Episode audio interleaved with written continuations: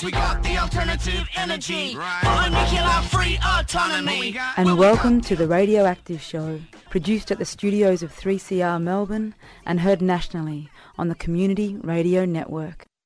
Target in sight. Where in hell is Major Kong?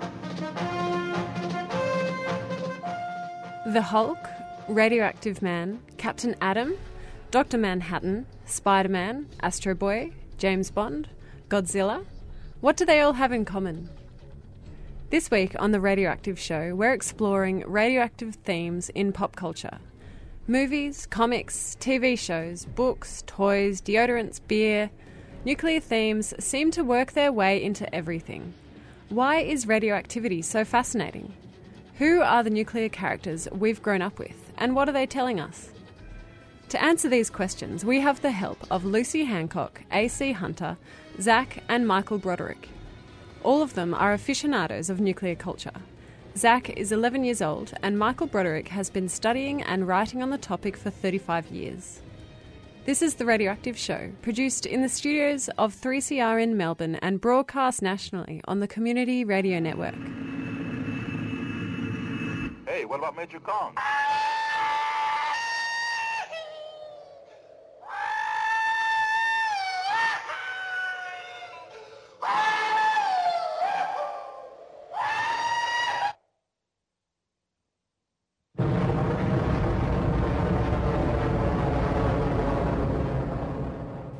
Well, like in mainstream comics, there's a whole bunch of superheroes that got uh, superpowers from um, nuclear forces.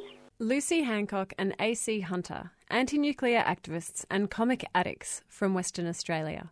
So Spider Man got bitten by a radiated spider. Um, the Hulk got um, irradiated by gamma radiation instead of the Fantastic Four. Dr. Manhattan um, had an experiment go wrong in the lab and ended up um, disintegrating himself due to radiation and then putting himself together as a superhero. Daredevil, who got um, in a nuclear accident and got blinded and his senses heightened and things. Yeah. Why do you think nuclear radiation provides such a useful reason for normal humans to become powerful? Why why nuclear?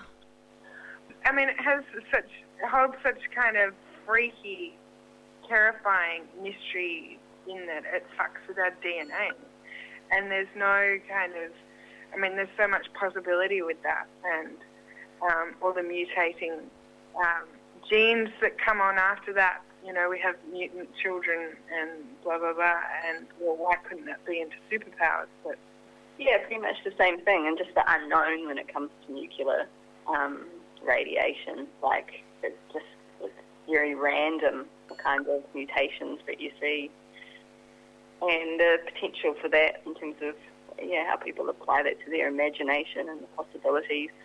But yeah, it tends to be something that they see as uh, positive and that it gives you superpowers. Um, although there is um, some difficulties in that, like Dr. Mad- um, Manhattan keeps emitting radiation, and therefore it's a bit of a danger to others around him. You can't be close to people. There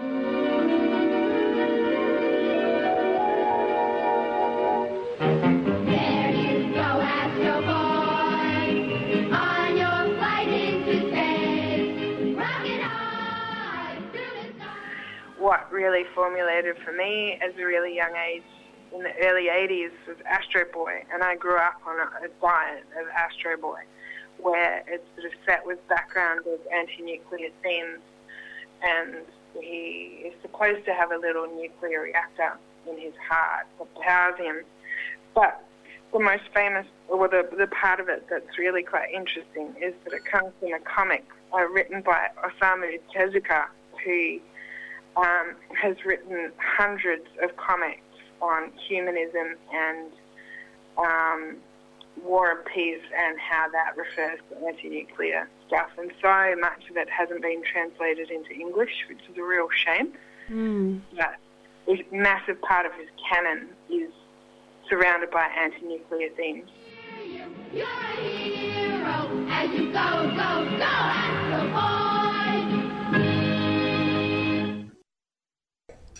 Boy. In year six, um, and I know quite a bit about, you know, superheroes and um, their personalities and how they got their um, powers, and yeah, yeah. Great, that's what we're looking for. So, can you start by telling me about um, one of your favourite or one of the sort of nuclear characters that you think is quite interesting? Um, probably the Hulk is one of the um, most obvious ones. Um, he- um, Hulk is from Marvel, and um, he was a scientist, and he created a gamma bomb, um, and he um, accidentally set it off, and that um, kind of proved that that's pretty dangerous. Um, and What what happened when he set it off? uh, well, he was exposed to mass radiation. Um, in real life, he would have been dead, um, probably splattered uh, across the wall. So Yeah. um, but in um, this case, apparently he mutates into a giant um, green destroying machine, I guess, Okay. whenever he gets angry. Um, So, is he a good character or a bad character? He's a good character, um, but he has some temper issues, and um, there's a whole story about um, um, him having friends who try to help him out um, and find out that he's actually this, you know, monster. And driven by rage and pursued by an investigative reporter. Mr. McGee, don't make me angry. You wouldn't like me when I'm angry. Yeah, they've got these special abilities, but they're also dangerous. So it's sort of like they're saying there's this um, power, but it's also a, t- a terrible power, and you have to be very careful. Like that's so interesting with the Hulk that it's you know he's very powerful, but um, it's unpredictable and it's kind of scary and it's troublesome. yeah, Mm. yeah. Um, well, I guess there's that old saying: "With great power comes great responsibility," and you know, you kind of also need to have control over that power as well.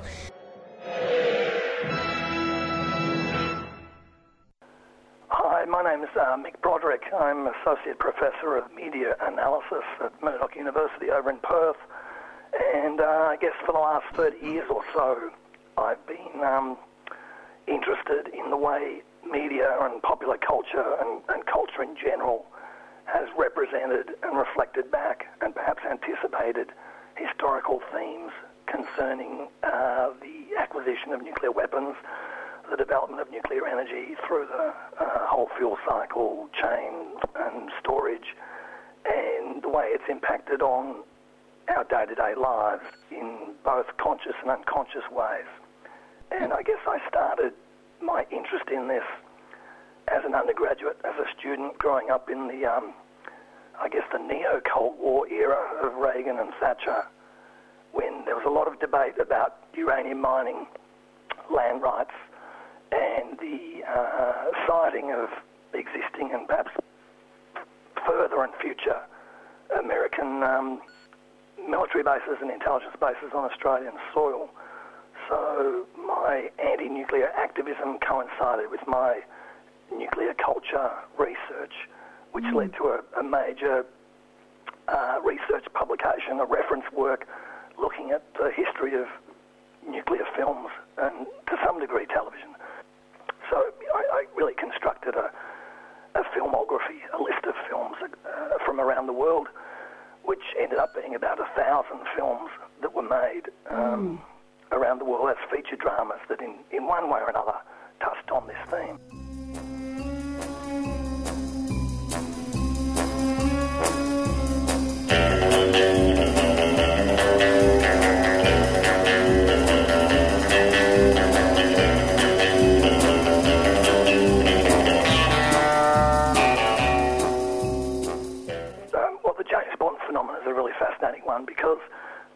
Of these series, or when you see remakes of things, all of these cultural products reflect the time in which they're made.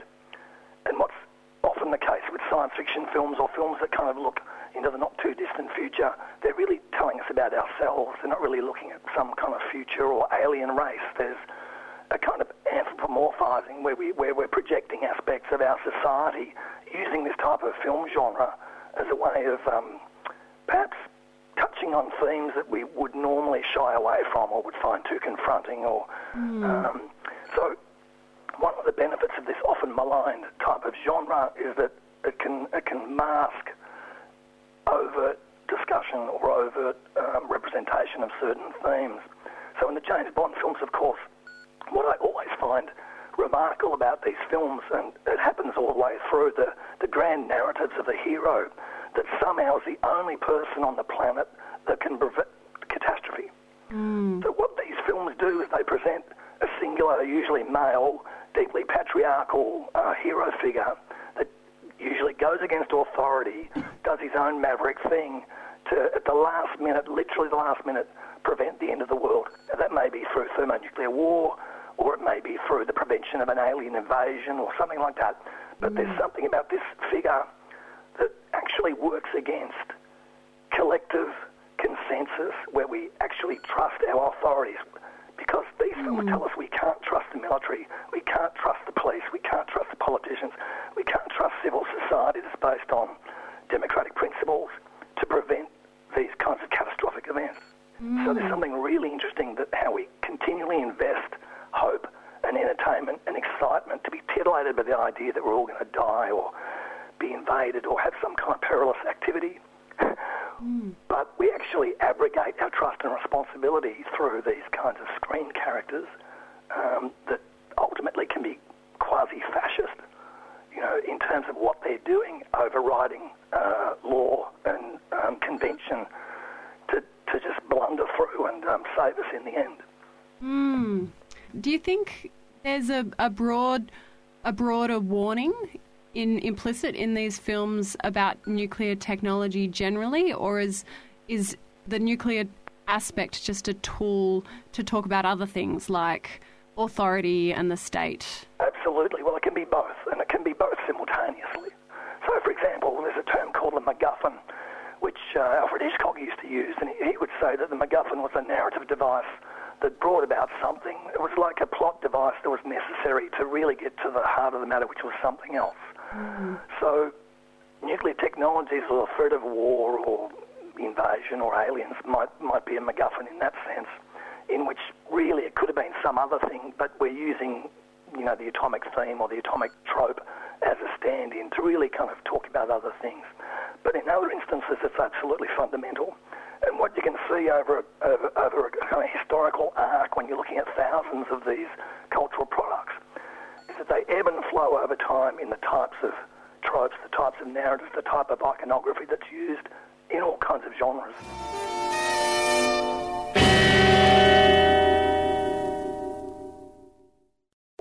Throughout the Cold War, nuclear weapons were either something that might have to be used against the communists, or there would be a fear that if it was used, we ourselves would die. When I say we, I mean the Western world, because I'm really talking principally about uh, North American, European cinema.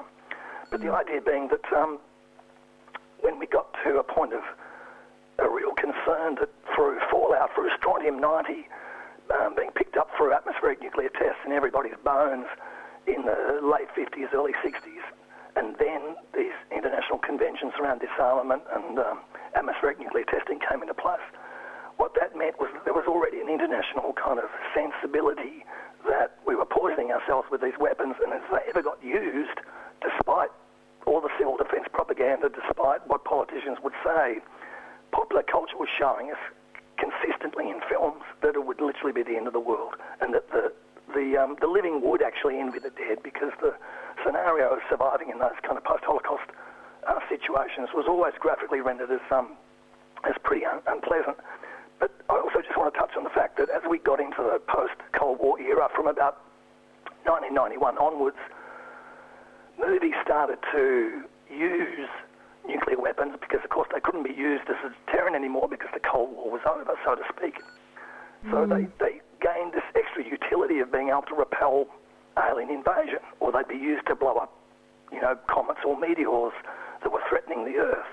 Mm. So, or you know, in a film like Core, they were used to kickstart the um, circulation of uh, the Earth's core to kind of stop us from from dying. I mean, um, there's a film like Sunshine where all the nuclear weapons and all the nuclear material gets put together and blown into the sun because the sun's petering out. And we need to kickstart the sun. Wow. So there's something very interesting in the way that we've replaced, in many ways, a fear of um, uh, superpower nuclear exchange and potential Armageddon with, okay, we have this surplus capital value in these weapons, let's use them in other imaginative ways. Um, so, again, if you think about this historically, uh, you can see patterns over time in the way uh, nuclear technology is represented, and that, that goes with nuclear reactors as well. You're listening to The Radioactive Show, produced in the studios of 3CR in Melbourne and broadcast nationally on the Community Radio Network. Radioactivity, its awe inspiring and terrible power, seems to be an addictive plot device for countless comic, film, and TV producers. This week, we're looking at some examples, how they've mutated throughout history, excuse the pun, and what they're trying to tell us. The Radioactive Show has been talking to AC Hunter, Lucy Hancock, Zach, and Michael Broderick. Let's get back to it.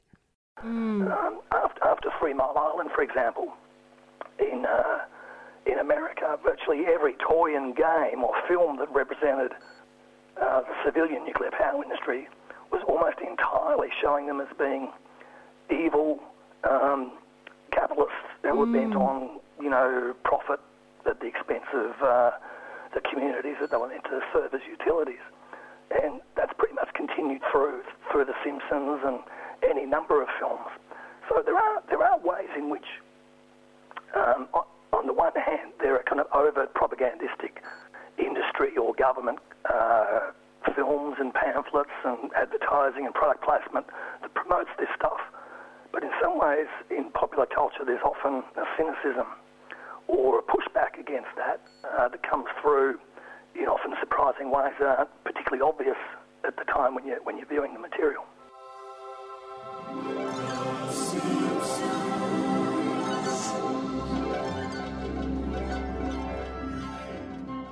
There's always The Simpsons, which is my favourite, like, uh, pop culture reference to nuclear issues. Yeah, what do you think The Simpsons is saying? Well, I think it's a pretty um, clearly a, a critique of nuclear power, especially around the kind of incompetence and potential for human error in terms of um, safety stuff. Considering Homer Simpson is their um, safety officer. Yeah, true. there's- I mean, there's things like the the episode where Blinky, the three-eyed fish, comes out, um, and there's sort of references to that throughout the, the various series about the radioactive contamination of the water around Springfield nuclear power plants. Because The Simpsons is huge. I mean, I don't, I don't know many people who will not have seen an episode of The Simpsons. I wonder if these themes permeate into the broader society. Do you think? Do you think they do? Yeah, I mean, I think that probably, I suspect that has a major, The Simpsons had a major contribution to me becoming an anti-nuclear activist and my idea, ideas about what nuclear power was and how it worked. I think a lot of stuff that I learned after that I framed in terms of The Simpsons and just the fact that there are there are real people sitting behind, um, you know, the computer monitoring screens, and potentially some of them aren't, um, you know, fully qualified for the job or particularly onto it, or possibly just having a bad day. Um, Yeah. yeah, and I think that's probably true for for a lot of people who grew up in the 90s.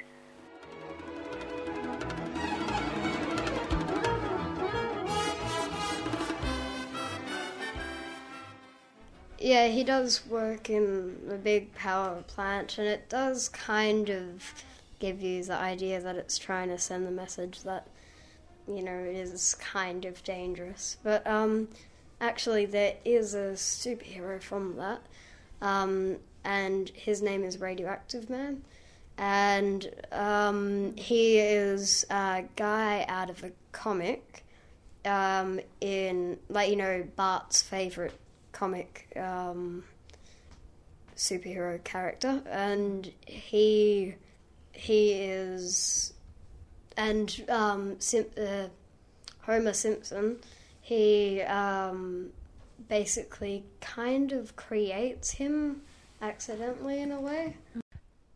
Do you think that watching these characters and um, learning learning about them, do you think it's affected what you think about nuclear matters? Um, sort of. It, it's kind of irritating that they feel like they have to associate this with our day to day lives in, like, you know, TV shows, books, comics. Um, and I, I think it has, but, um, you know, I haven't always known what nukes can do and what, you know, Mm. radioactive waste and, you know, all that stuff has, Mm. you know, can do and what it has done in the past. Um, I think the characters that they have now, um, I think they're great characters, just their backstory's a bit dodgy with the, you know, radioactive stuff and all. Yeah.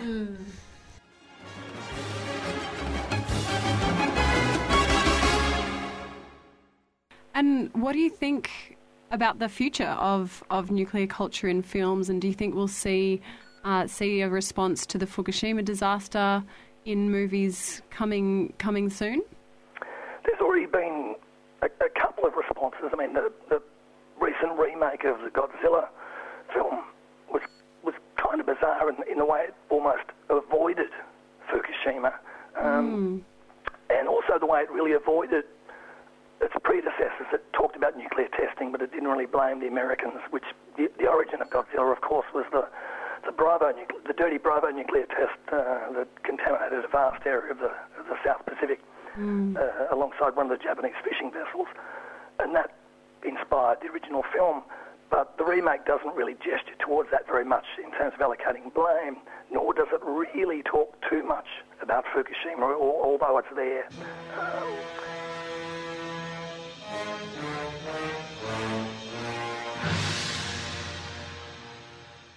Um, basically, there's this small Japanese village, and they start getting earthquakes and kind of um, strange things happening, and um, I think like fishing boats going missing.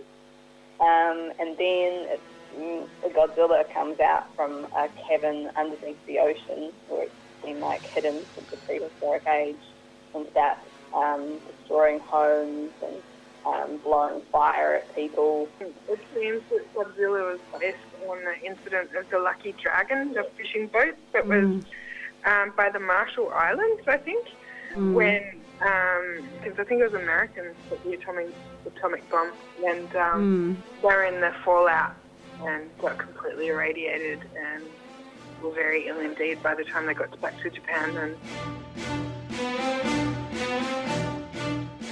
There's other other things like, for example, um, after the Twin Towers came down uh, in the in the attacks on America, a number of films very quickly and TV series like 24 really started buying into um, the idea that there'd be a, a suitcase nuclear weapon that terrorists would get a hold of, either from the former uh, Soviet empire that had you know crumbled, or that um, cashed up uh, Arabs would you know be able to purchase these things, and so there are lots of films that, that dealt with that. But coincidentally, there are also films and TV series that showed nuclear attacks in a, in a kind of post September 11 world in America, uh, such as Jericho, where it was actually uh, right wing Americans that were causing these and trying to blame it on other people. So these are mainstream Mm. television series and mainstream films that, that are giving a kind of yin and a yang, or both sides of the spectrum of these mm. types of representations. So, so while popular culture has often been criticised as being, you know, just some kind of unconscious conduit for injecting the transmission of a message into a mass audience, we're no longer mass audiences. We're we can we can watch this material anytime we want. We can scrutinise it. We can replay it. We can pick up on nuance and sophistications in ways that broadcast television would never let us. So there's something that I, I feel that um, you know these large, big picture, mass uh, culture products will continue to show both sides or the full spectrum of the way atomic and nuclear technologies are represented.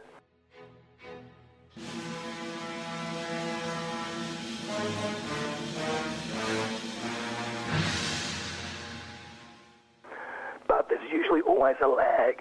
So the Fukushima type uh, tropes that may play out may come out in another five years. It may take that it may take that long for it to really come out in mainstream um, popular commercial film or television. But what's really fascinating is uh, through social media, YouTube, Vimeo, uh, the opportunity of these uh, new new technologies, these digital technologies to get messages out. It's almost uh, creating an alternative media sphere where people can give testimony, they can go into these places, they can do artworks in ways that weren't really there 10 years ago, 15 years ago. So we may see something happening, not necessarily on a countercultural s- stage, but in, a, in an alternative uh, media sphere that it acts as a counterpoint to whatever Hollywood or the globalised uh, corporate entertainment industries, you know, regurgitate up for us to um, to consume. This week on The Radioactive Show, we've been looking at the use of nuclear themes in popular culture. The mystery and unpredictable power of nuclear radiation has been capturing creative imaginations since the Manhattan Project and probably will continue to do so for a long time to come. After all, radioactive waste does last tens of thousands of years. We've touched on a few examples and themes in this week's show, and there is obviously a lot more out there. If you'd like some further reading, or if you want to just send in your thoughts, please email us on radioactiveshow.3cr at gmail.com, and that's three the number. Many thanks to our guests on this week's show anti nuclear aficionados Lucy Hancock and AC Hunter, Michael Broderick, Associate Professor of Media Analysis at Murdoch University, and Zach, who is in grade 6 and knows all the superheroes. This program is produced in the studios of 3CR in Melbourne and broadcast across this gorgeous and troubled country on the Community Radio Network. My name's Jem, and we'll be back with another dose on The Radioactive Show next week.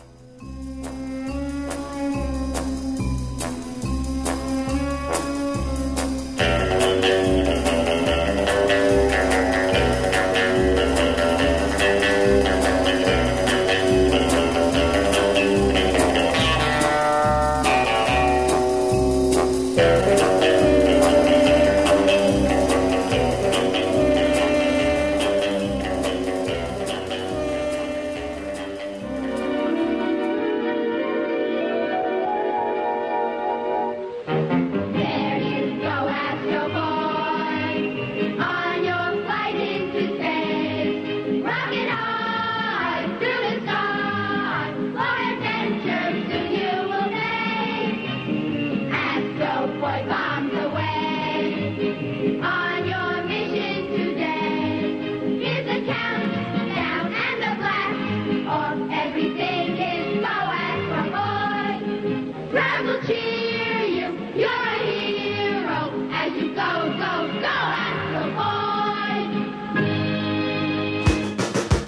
you heard about 3CR's national programs? Coming at you on community radio stations around Australia, produced in the studios of 3CR Melbourne. Services will be cut, jobs may well be lost, and workers' entitlements will be undermined. Their basic human rights are as important as everyone else. Over 200 million years, individual species have evolved. I mean, birds were once dinosaurs. Anything nasty online seems to be targeted against women. Muckaty is a bad deal, but Muckaty is absolutely not a done deal. You're listening to Women on the Line. Welcome again to Lost in Science. And welcome to another edition of the Radioactive Show. You've been listening to Earth Matters on the Community Radio Network. Hello and welcome to Accent of Women. Anarchist World this week. Listen to Beyond Zero Global Warming Science, Solutions and Action. You are listening to Let the Bands Play. Tune in to Stick Together, worker stories and union news. Grassroots Voice is broadcast weekly on the Community Radio Network.